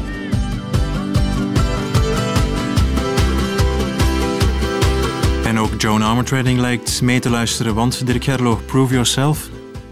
Dat moet Kim Kleisters dan doen natuurlijk. 5-0 staat ze achter 30-0 ook nog eens op de opslag van Ina. Kleisters die voortdurend in de fout gaat. kan me niet inbeelden dat ze zich gaat laten afslachten. Dat het uh, niet een beetje beter zal gaan bij haar. Dat er niet een beetje meer ritme en zo verder gaat komen. Dat uh, wil ik voorlopig niet geloven. En Justine Ina heeft nog altijd setpunt. Het tweede nu. S'il vous plaît. 40-30. Goede opslag van Inne. Dropshot nummer 3. En oh, tot in de perfectie uitgevoerd. En 6-0. Extraordinaire, bravo Justine Hénarden, 26 minuten en la première manche 6-0. Wat is er intussen allemaal gebeurd in die tweede set, Dirk? Wel, we zitten bij 4-2 ondertussen voor Justine Inna. Kim Kleisters aan de opslag. 15 gelijke stand op dit moment. De Waalse is van graniet vandaag en ze speelt een fenomenale wedstrijd. Nu, op het moment uh, dat ik deze woorden gebruik, slaat ze wel een backhand buiten. Kleisters op voordeel. Vechten, vechten, vechten. Dat is wat ze nu doet. Ze zal knokken tot ze erbij neervalt. Geweldige voorhand van Kleisters. Afmaken. Is die bal buiten? Nee, die is nog binnen. En Kleisters komt terug tot 3-4. Red hier voorlopig haar wedstrijd, Kim Kleisters. Wanneer geraakt de Vlaamse door de opslag van Justine? Dat vraag ik me af. Ze heeft al een paar keer de kans gekregen, maar fenomenale antwoorden in die situatie telkens van Inna. Nu zitten we bij 4-3 Inna, tweede opslag bij een 0-40 situatie. Kleisters met de backhand rechtdoor. En doet ze dat nu nog eens? Nee, ze gaat centraler en Kleisters breekt. En nu voor het eerst de gebalde vuist bij Kim Kleisters. Wisselende emoties, wisselende situaties. Net door de opslag gegaan van Henin. En nu zelf vechten om te overleven, om in de match te blijven. 0-40 achter. Backhand slice van Kleisters nu. Henin met de aanval en ze gaat door de opslag van Kim Kleisters. Heel mooi gedaan greep meteen haar kans. Justine Henin. Nu heeft ze maar één devies. Letterlijk te nemen, punt per punt. Een historisch moment komt dichterbij. Kleisters in de fout. Op de terugslag. 30-0 Henin. Zeer goede eerste opslag nu. Centraal. Een geweldige voorhand. Ze maakt de opening. En ze komt op kampioenschapspunt. Justine Henin. Zelf de rally bepaald. Zelf gezegd hoe het moest gebeuren. En Justine Henin. Een paar slagen verwijderd van een plaats in de geschiedenisboeken. Kan de eerste Belgische worden die een Grand Slam wint. 1 uur en 6. 6-0, 5-4, 40-15. Justine Henin. kampioenschapspunt. Goeie opslag. En een rally. Kleisters met de voorhand. Probeert de hoek te maken. Maar Inij krijgt de bal terug. En het is gedaan. Justine Inij wint Roland Garros 2003. Zij is de kampioene van de gemalen baksteen. Kleisters heel sportief naar het net. Innige omhelzing. Mooi, mooi moment. Voilà la belle histoire de Justine Hénarden qui a fêté ses 21 ans le 1er juin. La meilleure aujourd'hui et c'est incontestable et Justine Hénarden, elle est venue ici même sur ce central lorsqu'elle avait 10 ans avec sa maman. Elle a assisté à la finale entre Graff et Céleste. Un peu déçue que son idole Steffi Graff ait été battue. Je voudrais dédier cette victoire à ma maman qui veille euh, sur moi depuis le paradis. J'espère qu'elle était très fière de moi, maman. Ik ken Justine uh, al lang. Toen ze, denk ik, negen of tien jaar uh, had ik uh, haar voor de eerste ontmoet. En het verlies van haar moeder natuurlijk heeft een groot impact gehad op haar. En toen ze al op uh, leeftijd van 15 Roland Garros won bij de junior, was al een, bijzonder resultaat. En je wist op dat moment um, ja, dat ze waarschijnlijk een van de beste speelsters ter wereld zou zijn. En voor haar winnen in Roland Garros, terwijl ze inderdaad met haar moeder op leeftijd van 10 was gaan kijken naar de finale, um, bracht natuurlijk heel veel herinneringen. Ja, Dirk Gello, de man die commentaar heeft gegeven voor ons bij die tennisfinale. We gaan jou er ook eens bij halen. Uh, goedenavond. Hoe heb jij het allemaal beleefd eigenlijk op, op die dag? Goh, ik moet zeggen, we waren natuurlijk al iets gewoon geraakt. We hadden 2001 al die finale gehad van Kim Kleisters tegen Jennifer Capriati. Dat was al fantastisch geweest. We hadden al een Philippe de Wolf gehad. Maar dit was natuurlijk nog echt iets speciaals. Want we hadden nu ja, voor het eerst twee Belgen in een finale. En we wisten sowieso, er komt een Belgische Grand Slam winnaar. Dat hadden we nog nooit gehad. Niet bij de mannen, niet bij de vrouwen. Dus dit was uh, extra natuurlijk. En we hadden inderdaad bij Philippe de Wolf 1997 uh, Roland Garros al uh, koninklijke belangstelling gehad. Maar nu was echt iedereen er. De premier Verhofstadt was er ook. Dus heel veel Belgische vlaggen in die tribune. Ik herinner me, er was echt één gigantische vlag ook. Die werd ontrold. Dus de Amerikanen hadden daarvoor echt gedomineerd. En nu plots waren daar de Belgen. Dus dat was fantastisch. En ja, natuurlijk de finale zelf. Daar kan je over gaan praten. Was het echt een goede finale? Uh, zeker niet. Ze hebben als ze individueel finales hebben gespeeld ervoor, daarna hebben ze betere wedstrijden gespeeld. Maar ja, gewoon de impact van wat zij toen gedaan hebben voor het Belgische tennis is, is fenomenaal gewoon. Want er zijn inderdaad, zoals je zegt, Dirk, nadien nog duels gekomen tussen Kleisters en Nenij. Dat is dan op een bepaald moment ook wat uitvergroot, denk ik, al dan niet de rivaliteit. Ja, ze hebben in totaal meer dan twintig keer tegen elkaar gespeeld. Hè. We hebben Dominique Monami die bij ons is. Ja, in de, in de periode dat zij speelde tegen Sabine Appelmans, de beste vriendinnen nu. Maar ja, als je tegenover elkaar staat op de baan, is dat ook niet altijd evident. Ja, bijvoorbeeld in die Grand Slams, Kim Kleisters verloor drie keer na elkaar een Grand Slam finale tegen Justine en ja, dan komt er een beetje frictie. Nu is dat allemaal weer vergeten. Dus uh, ja, dat is, dat is de logica zelf weer. Dat uh, je die, die, die topsportmentaliteit hebt. Je wil winnen, je wil niet verliezen. Dus uh, ja, dan moet je soms wat egoïstisch zijn. Maar kijk, dat is allemaal verleden tijd. En je kunt alleen maar zeggen, ze hebben elkaar naar een hoger niveau getild. En dat is natuurlijk belangrijk. Dominique, ja. um, hier in Vlaanderen wordt er misschien niet elke dag meer gesproken over Justine Henin. We grijpen vaak ook wel terug naar uh, de kampioenen hier in Vlaanderen natuurlijk.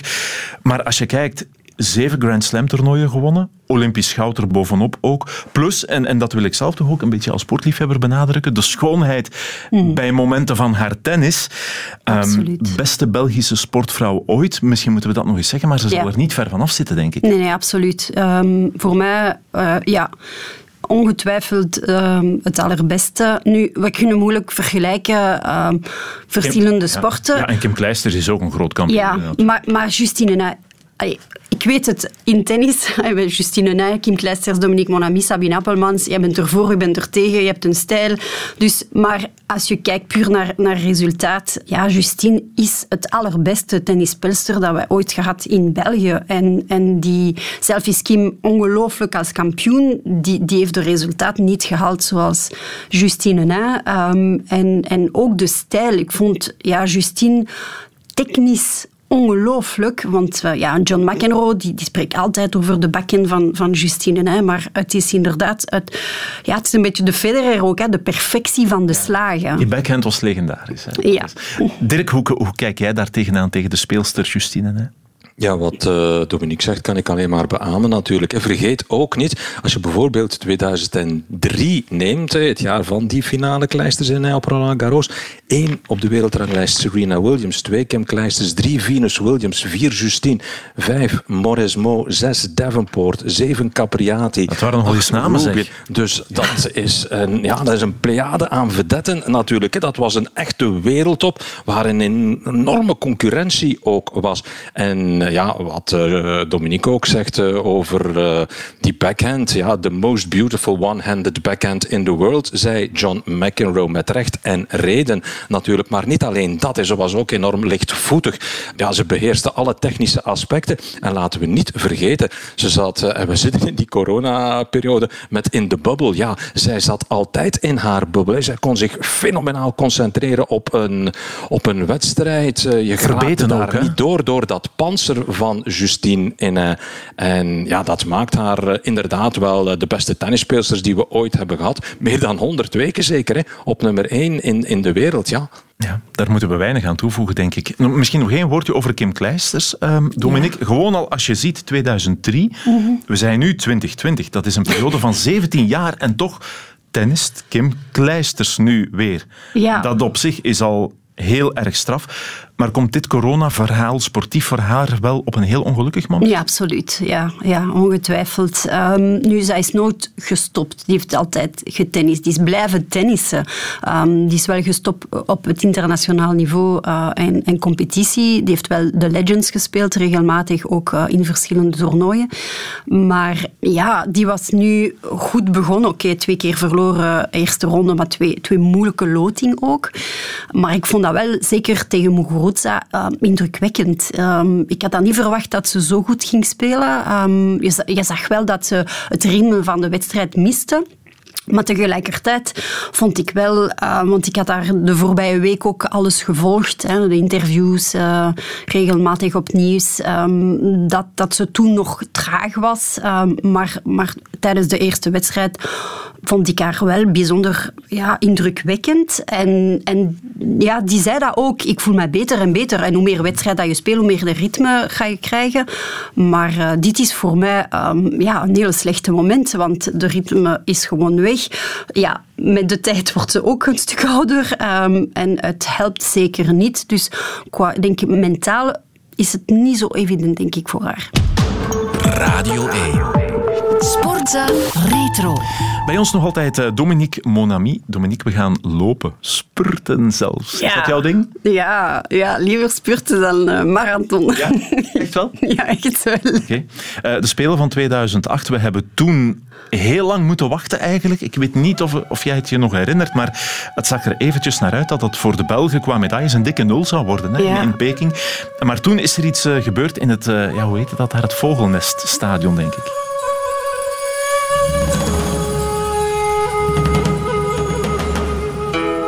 Elodie Wedraogo, die is nu op weg naar Kim Gevaert. En dan gaan we eens uh, kijken hoeveel achterstand zij moet goed maken. Maar dat lijkt nog wel redelijk mee te vallen. Stokwissel, oké, Kim Gevaert nu in eerste positie zelfs. Want liggen de Amerikanen eruit. Inderdaad, en Kim Gevaert gaat hier eerste worden. En ons land zo makkelijk kwalificeren voor de finale. Alsjeblieft zeg. Super is dat van Kim Gevaert. Weg zijn de zorgen van de Achillespezen. Weg de spanning, weg het mentale dipje. Goeie race van de Belgen. Kim Gevaert, ongetwijfeld de opluchting. Hè? Het verliep allemaal heel goed in die eerste halve finale. Ja, ja, het is heel goed verlopen. Blijkbaar waren er ook nog een paar kleine foutjes. Dus uh, allee, denk ik dat we echt heel goed hebben gedaan. We hebben gewoon heel veel geluk dat wij op dit moment met, met, met vier uh, snelle meisjes zijn. En het zou fantastisch zijn je internationale carrière afronden met nu nog bijvoorbeeld een medaille Ja, ja, we gaan wel zien. Hè. Ik, bedoel, ik denk dat we daar best niet voorhand te veel uitspraken over doen. We zullen gewoon wel morgen wel zien. Bedankt, Kim. Goedemiddag, het nieuws. De Belgische voetbalbeloften hebben geen brons gehaald op de Olympische Spelen. En over een tiental minuten lopen de Belgische vrouwen de finale van de 4x100 meter. Borlée, Marien, Ouedraogo en Gevaert maken kans op een medaille. Moment van de waarheid voor de vrouwen van de 4x100. Een van de hoogtepunten voor de Belgische atletiek. Russinnen. Gaan we daarmee duelleren voor het zilver? Wat zou dat fantastisch zijn. Ja, Chilean Fraser, de snelste van de wereld in dit uh, Jamaicaans sprinttoernooi. Er gaat een gouden medaille bij komen, normaal, als er uh, geen stokken in het rond vliegen met een fantastische viertal. We zijn vertrokken met Olivia Borlée als eerste loopster. En stilaan zal zij Hanna Marie gaan bereiken en gaan we moeten zien of die stokwissel goed verloopt. En die is inderdaad goed gegaan. Nu gaan we naar de overkant. Het is sturen naar de overkant. Marien met Ouedraogo. En die gaat ook goed. Het is goed. En dat is Elodie Ouedraogo. Met wat uh, achterstand wel, de Belgen. Maar daar komt Elodie in de bocht gevlogen. Elodie altijd goed in de bochten. Op weg naar Kim Gevaert. Kim Gevaert moet het nu gaan afmaken. Kim Gevaert gaat als tweede of derde, nee als tweede loopster vertrekken. België nog altijd uitstekend. En waar zit Jamaica? Jamaica zit uh, nergens. En België gaat uh, op weg naar zilver of wordt het goud? Kim Gevaert voor een goud Olympische medaille. Nee, ze wordt de tweede. Zilver voor België. Zilver voor België. Rusland heeft de gouden medaille. Maar wat is dit ongelooflijk.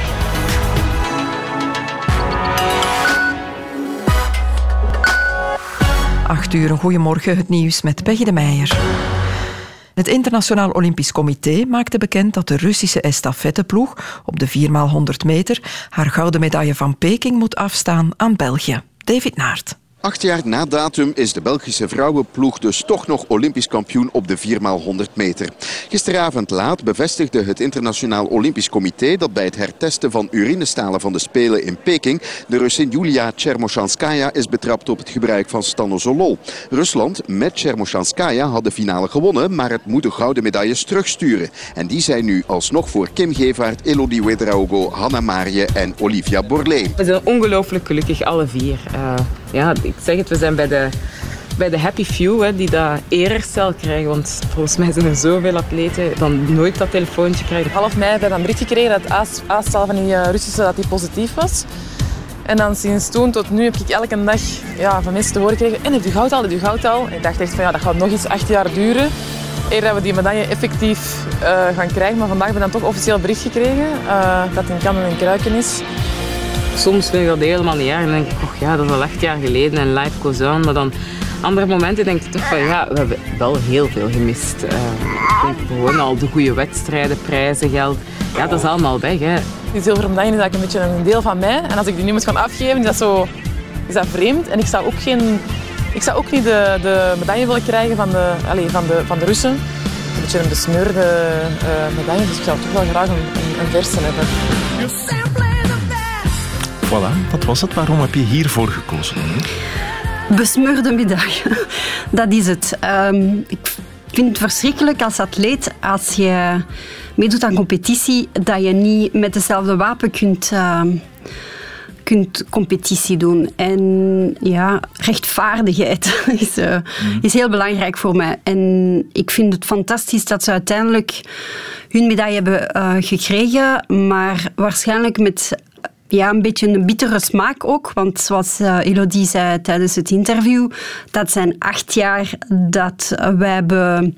Allee, niet verloren, maar waar wij hadden ook kunnen genieten. En, en dat vind ik inderdaad niet, um, niet heerlijk. En uiteindelijk vind ik ook fantastisch dat ze hun gouden medaille gehaald hebben. Ja, acht jaar niet genieten, maar vooral denk ik dan, Dominique, als, als uh, sporter het moment, het moment is dan afgepakt. Is afgepakt. Het gaat ook vooral over daar maar als eerste over de streep lopen. Ja. En dat hebben ze niet kunnen beleven door die Russinnen. Daar zou ik zo geweldig kwaad van worden, denk ik, als ik in hun plaats was. Absoluut. Uh, en daarom heb ik ook voor uh, dit fragment gekozen. De eerst uh, voor de vier dames die hebben uiteindelijk goud kunnen krijgen. Maar inderdaad, um, over het onderwerp ja, doping. Want zoals ze zei, we zijn e waarschijnlijk bij de Happy Fews die wel een telefoon hebben gekregen, maar hoeveel atleten hebben dat niet gekregen? En, en dat vind ik altijd erg. Ik vind dat doping iets dat ik totaal tegen ben. En, um, en uiteindelijk ik ben ontzettend blij dat ze die medaille hebben, hebben gekregen. We hebben voor die, die, uh, ja, die fragment gekozen, want dat zijn vier fantastische madame. Het is ook een project van jaren met, met andere atleten. Die, die zijn gestart ook de 4x100. En, en uiteindelijk, um, ja, ze hebben wel hun goud gekregen. En, ja. en dat, dat vind ik wel. Ja, en in projecten goed. zijn wij Belgen ook wel niet slecht. Hè? Dat nee, nee, nee, nee, nee. geschiedenis bewezen. Is het jou in het tennis ooit wel eens overkomen dat je dacht, potvol koffie, wat staat er nu hier tegenover mij? Ja, bij mij is dat, zolang dat je, niet officieel op document krijgt dat de persoon doping heeft gebruikt, kan je natuurlijk niet zeggen dat die, die heeft iets genomen. Maar af en toe had ik zo het idee van, ja, ben ik ook tegen iemand aan het spelen, niet met dezelfde wapen. Ik, ik wil absoluut geen namen noemen, want anders, uh, ja, dan ga je misschien, ja... Ik, ik wil dat vooral vermijden. Maar, uh, maar daardoor dat ik vind ook, allee, je moet die medaille krijgen, want je, je bent eerst. Want de, de mensen die hebben net gewonnen, die verdienen dat niet, want die hebben belogen en gedrogen al de mensen die, die, ja. die hebben gekeken en, en meegelopen. En daardoor is voor mij ja, doping iets dat ik totaal niet aanvaard. Um, dat is iets dat, dat... Ik vind dat wel heel straf. Ja. Dit waren de vrouwen. Hoe groot is jouw bewondering voor het geslacht Borlée? Ongelooflijk. Ja, ja, ik heb nu ja, voor de 4x100... Hier zat ook een Borlée ja. Ik had, ik had ook even goed voor de cheetahs kunnen kiezen. Ja. Daarom dat de keuzes uh, waren moeilijk, want dat is ook een, een mooi project. Hè. Die man geloofde in de cheetahs en die zijn nu de 4x400. Uh, die zijn wel gekwalificeerd voor, opnieuw voor de Spelen hier in, uh, in Japan. Maar de familie Borlée, ja, zijn de goede genen van, van Jack. ongetwijfeld. Um, maar niet alleen qua atleten, maar ook qua personen. Ik vind, ze hebben allemaal een fantastische persoonlijkheid. Ze zijn qua mens ook heel uh, nederig. Um, die zijn heel professioneel. Um, die zijn altijd op zoek naar het uiterste, naar, naar verbetering. En die zijn al zoveel jaren bezig. Dus ja, bewondering heb ik sowieso voor de familie Borlée en wat ze hebben tot nu toe al bereikt. Wij ook. Om dit stukje af te ronden, dit is heel intens. Zo'n 4 maal 100 meter, ook voor de sportliefhebbers die er naar kijken. Hoe, hoe beleef jij dat uh, als je bijvoorbeeld thuis er zit naar te kijken? Ja, ik ga zeggen, het is een beetje om zot van te worden. Want ja, het gaat zo snel. Uh, het kan zo snel fout gaan ook. Um, maar uiteindelijk, ja, je bent gewoon, ja, gewoon bijna aan, aan springen uit je zetel, hopende dat, dat het gaat lukken. Um, en ik vind dat zo mooi ook om te kijken. Uh, een 100 meter vind ik impressionant, maar een 4 maal 100, uh, dan moet je de perfectie kunnen leveren als team um, op de juiste moment, de juiste juiste beweging doen. En dat vind ik wel gewoon magnifiek om naar te kijken. Sportza Retro. Voilà, acht uur komt al dichterbij. De eerste Sportza Retro loopt stilaan al op zijn laatste benen. Dominique Monami, we hebben nog één fragment uh, van jou te goed. En daarvoor moeten we ja, niet echt ver teruggaan in de tijd. Hè. Dat moeten we toegeven. Wat is het grootste verschil met je vorige oefening, waarmee je Europees en wereldkampioen bent geworden? Er is eigenlijk één vluchtelement bijgekomen, waardoor dat ook wel ja, een element langer is natuurlijk de oefening. Dus er ook wel iets meer kans op foutjes. Het is ook conditioneel iets moeilijker en ik moet nog een beetje vinden waar dan mijn ademhaling precies moet zitten tijdens mijn oefening. Maar ja, we hopen die dan mooi te kunnen doen op WK. Een kleine anekdote, ze was, vier jaar, Olympische Spelen in Athene in 2004. Uh, we keken naar tv en, en, en, ze zag dat op tv en ze zei, ja, ik wil daar ook naartoe. Ja, wij moesten gewoon gaan lachen. Gewoon, hè. Dus, en dat, dat is haar drijfveer. En dat is gewoon Nina. En, en zij wil er altijd voor gaan. En zij is op dat vlak altijd competitiebeest geweest. En uh, altijd ja, alles willen winnen, snap je? Zelfs het kleinste gezelschapsspel thuis wat we doen, uh, dan is het altijd ja, winnen, winnen, winnen. 15.0, dat is de score die zij moet kloppen. En dan is Nina der Waal voor de tweede keer op rij wereldkampioene. Ik heb het altijd makkelijker op een WK met stress, met mijn oefeningen, met alles, dan dat ik heb op, op soms een Belgisch kampioenschap omdat je daar gewoon, dat is niet iets stom om te zeggen, maar je bent daar zoveel beter op voorbereid op dat moment. Moment van de waarheid voor Nina Derwaal. Wordt zij voor een tweede keer op rij wereldkampioene aan de brug met ongelijke leggers. Nu komt je toch anders de wedstrijd binnen als je weet dat je je titel moet verdedigen. Nog een knikje, volle focus. Hier gaat ze. En strak gespannen zenuwen bij Marijke Lammes, de mama. Ik moet zeggen dat dit jaar met uh, last aan haar voet en toch wel wat blessures. En dus dat was wel even uh, toch wel uh, een iets moeilijker jaar dan het jaar 2018, waarin dat ze minder last had van pijntjes hier en daar. Ja. Het lange lichaam, mooi naar handstand. Katje heeft gestrekt. De derwaal, de naar beneden. Kijk eens aan. Chapeau. Kijk eens hoe makkelijk dat allemaal gaat. En hebben alleen ook die boekomzwaai ganse draai op tijd eindigen. Ja, mooi naar de handstand. En dan afsprong en staan en ze staat. Oh, ze staat. Ze staat haar beste afsprong. En kijk eens die vuist omhoog bij Nina Derwaal. Zien we hetzelfde, zo'n ontlading bij haar. Zo tien seconden na die oefening zag ik zo... Ja, het was echt gewoon echt een super grote opluchting. En ja, het is echt een onbeschrijfelijk gevoel. Weten, de moment dat je landt en weten dat je een goede oefening hebt gedaan. En ja, dan is nog even wachten op die score. Dan moet ze het weten. Ja. Dan moet ze het weten. Niet te kloppen. Kijk eens aan. Wat is dit heerlijk, heerlijk, heerlijk. I don't have any words to describe it. I'm just so, so happy. And it just doesn't feel real yet. Goh, ja, ze weet, dat zelf, van. ze weet dat zelf, hè heeft een fantastische... Ja, zij en zij weet het zij ook. Weet het ook. Geweldige oefening getoond. Jongens, jongens, jongens. Wat een ja. klasse, klasse. Ja, de jury oh, zeker zijn. kijk eens. 15.233. Voilà. Ja, wat een vedette zeg. Ze maakt het waar. Nina Derwaal. Een tweede wereldtitel voor onze Belgische 6,5 moeilijkheid, 8,733 voor uitvoering. Haar beste score van dit WK. Ja, ja, je bent de nummer 1 van de wereld, Nina Derwaal.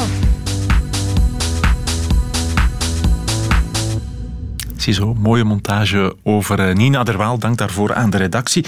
Dominique, waarom haar prestatie? Wel, als topatleet als je ehm, een goed jaar hebt gehad, um, het moeilijkst komt het jaar nadien, bevestigen. Um, en daarom heb ik ook speciaal voor haar gekozen, want die heeft bevestigd uh, haar wereld nummer 1 plaats. In een discipline waar de acht beste atleten in haar discipline meedoen. Onder andere Biles, die is wereldbekend, uh, waar iedereen uh, wacht en je komt op laatste. Uh, iedereen wacht op je prestatie. Alle ogen zijn gericht naar Nina Derwale. En die bevestigt. En op die leeftijd. En dat vind ik wel merkwaardig. Dat is ja, voor mij een karaktertrek aan mentaal sterk zijn. Dat is voor mij het bewijs van mentaal sterk zijn. Want dan moet je wel echt ja, de lef of het lef en, en vooral ook het vertrouwen in je eigen op dat moment uh, boven 100 procent. En die, die bewijst dat. En dat vind ik wel ongelooflijk. Ja, 19 jaar. Ik zou op die leeftijd zo grandioos door de mand gevallen zijn, denk ik. Ja, je moet daar inderdaad zo ah, ja. sterk voor zijn. En vooral ook bij hen het moet allemaal gebeuren op, wat is het, 25 seconden? Hè? Ja, en perfect. We spreken over perfectie, want jij mag 0,0 fout maken. Het moet perfect zijn. En vooral, je weet, al die anderen die zijn al geweest en je ziet, oké, okay, waar, waar, ligt de, de lat? De lat ligt heel hoog. En toch kan ze wel dat, uh, dat doen en, en die bewijst dat. Dus uh, ja, nee, echt. Ik, ik was onder de indruk, ik heb gekeken en ik vond dat schitterend. Ja, want hoe stond jij bijvoorbeeld in het sportieve leven toen je die leeftijd had? Uh, 19, ik was al een jaar op het circuit, professioneel een jaar. Um, ik kikte wel op uh, met, met, publiek spelen. Dus voor mij was echt uh, liever met, met, veel mensen ja. dan weinig mensen. Ik had daar wel moeilijker mee Roland Garros, want daar waren wel heel veel Belgen. Daar heb ik altijd veel beter gespeeld. in Australië en, en ver van België. Ehm, een beetje hetzelfde misschien. Hè? België kampioen, Belgisch kampioenschap. Bij mij was Roland Garros een beetje Ja. ja. nabij, heel nabij thuis. Eh, heel veel verwachtingen. Ehm, daar heb ik nooit echt iets gedaan. Ehm, dus ik kan dat wel ook geloven ehm, dat het voor haar iets gemakkelijker, misschien, allez, gemakkelijker tussen haakjes eh, was eh, wereldkampioenschap mee te doen dan Belgisch kampioenschap. Maar het blijft sowieso ongelooflijk op die leeftijd om, om zoiets te presteren. Ja, en wat in de turnen dan misschien wel moeilijker is, ik weet het niet. ehm, de carrière van een turnster is, denk ik, gemiddeld gezien vaak wel iets korter Ja. dan bij iemand die tennis doet. En je hebt dan ook het grote moment. Je hebt, je hebt vier grote Grand Slam toernooien in het tennis, maar je hebt WK's ook wel in turnen en zo. Maar de Spelen, daar wordt dan altijd naar gekeken. Ja. Dus het moet echt op die specifieke momenten gebeuren in een relatief korte carrière. Ja, we hebben, manier van spreken, elke week een, een kans om, om iets te doen. We hebben inderdaad de vier Grand Slams. Maar ja, hier, ja, je hebt niet een tweede kans de week nadien om, om terug goed te presteren. Je moet op het moment waar het belangrijkste is, schitteren. Dus Olympische Spelen, wereldkampioenschap, Europees kampioenschap. Dus er zijn niet zoveel mogelijkheden om, om daar top te mogen doen. Daardoor maakt natuurlijk ja, de, de stressfactor eh, nog groter eh, voor atleten. Ja, Ja. Ken je haar persoonlijk? ja, ik, ken haar, enfin, ik ken haar persoonlijk. ehm, Ik heb er wel eens mee gepraat. ik heb met haar gepraat en met, eh, met haar ouders ook. ehm super was, je, was je ook toen onder de indruk van Nina Derwaal? Ik was toen al onder de indruk van Nina Derwaal, want zij heeft sportverdienst gewonnen. Ik zit bij de jury. Ja, fantastische mensen, fantastisch atleet. Ehm, ja, ook heel nederig, twee voeten op de grond. Want ehm, ja, dat vind ik ook, vind ik ook goed. Ja. Als ik jou zo hoor, ze heeft natuurlijk net als alle andere eh, sporters een tegenslag eh, moeten incasseren omdat de Spelen van 2020 niet in 2020 zullen gehouden worden. Ja. Dus ja, dat is voor haar ook weer een beetje anders. hè. De concurrentie kan in dat extra jaar ook weer wat proberen bij te benen. Maar ze gaat er gewoon opnieuw klaar voor zijn, hè? Ja. zeker mentaal. Maar ja, de anderen ook, maar zij ook. Hè? Dus Ja, iedereen, het is niet dat, dat zij moet volledig stoppen en de anderen blijven trainen. Die, die blijft trainen. Maar het is een, een, een bijzondere moeilijke situatie. Waarom? Want topatleten worden gemotiveerd, allez, als ik me niet vergis, en de meeste door doelen. Het doel van Tokio 2020 verdwijnt. En dan valt een beetje een moment waar je motivatie, ach, ga ik nog blijven gemotiveerd zijn? Dus het is absoluut niet eenvoudig ehm, voor, voor atleet momenteel. En ja, ik kan dat heel goed begrijpen dat voor sommigen iets moeilijker dan voor anderen. En Pieter Timmers is er een van de... En, en, en Wouters ook, ja, kan ze volgend jaar meedoen. Dus voor sommigen denk ik valt het wel zwaarder dan voor anderen. Maar Nina is nog jong en die kan nog volgend jaar schitteren. En ik hoop dat ze ja, een gouden medaille gaan halen. Ehm, en ook eventueel met het team misschien ook eh, Ja. de kans krijgen. Dat komt er nog eens bij, inderdaad. Goed, Nina Derwaal, geboren op 26 maart 2000. Nog geen half jaar oud toen jij brons won op de Spelen. De tijd vliegt, hè? Toen ja, die, heeft mijn medaille niet kunnen zien, maar de ouders wel. Net niet waarschijnlijk, ja. ja. Wat mag 2020 nog brengen voor jou? Vooral een goede gezondheid, eh, voornamelijk. En, ehm, en blijven genieten van het leven. Dat is goed. Eh, het was bijzonder fijn om jou hier te gast te hebben. Dominique Bonamy, dank je wel.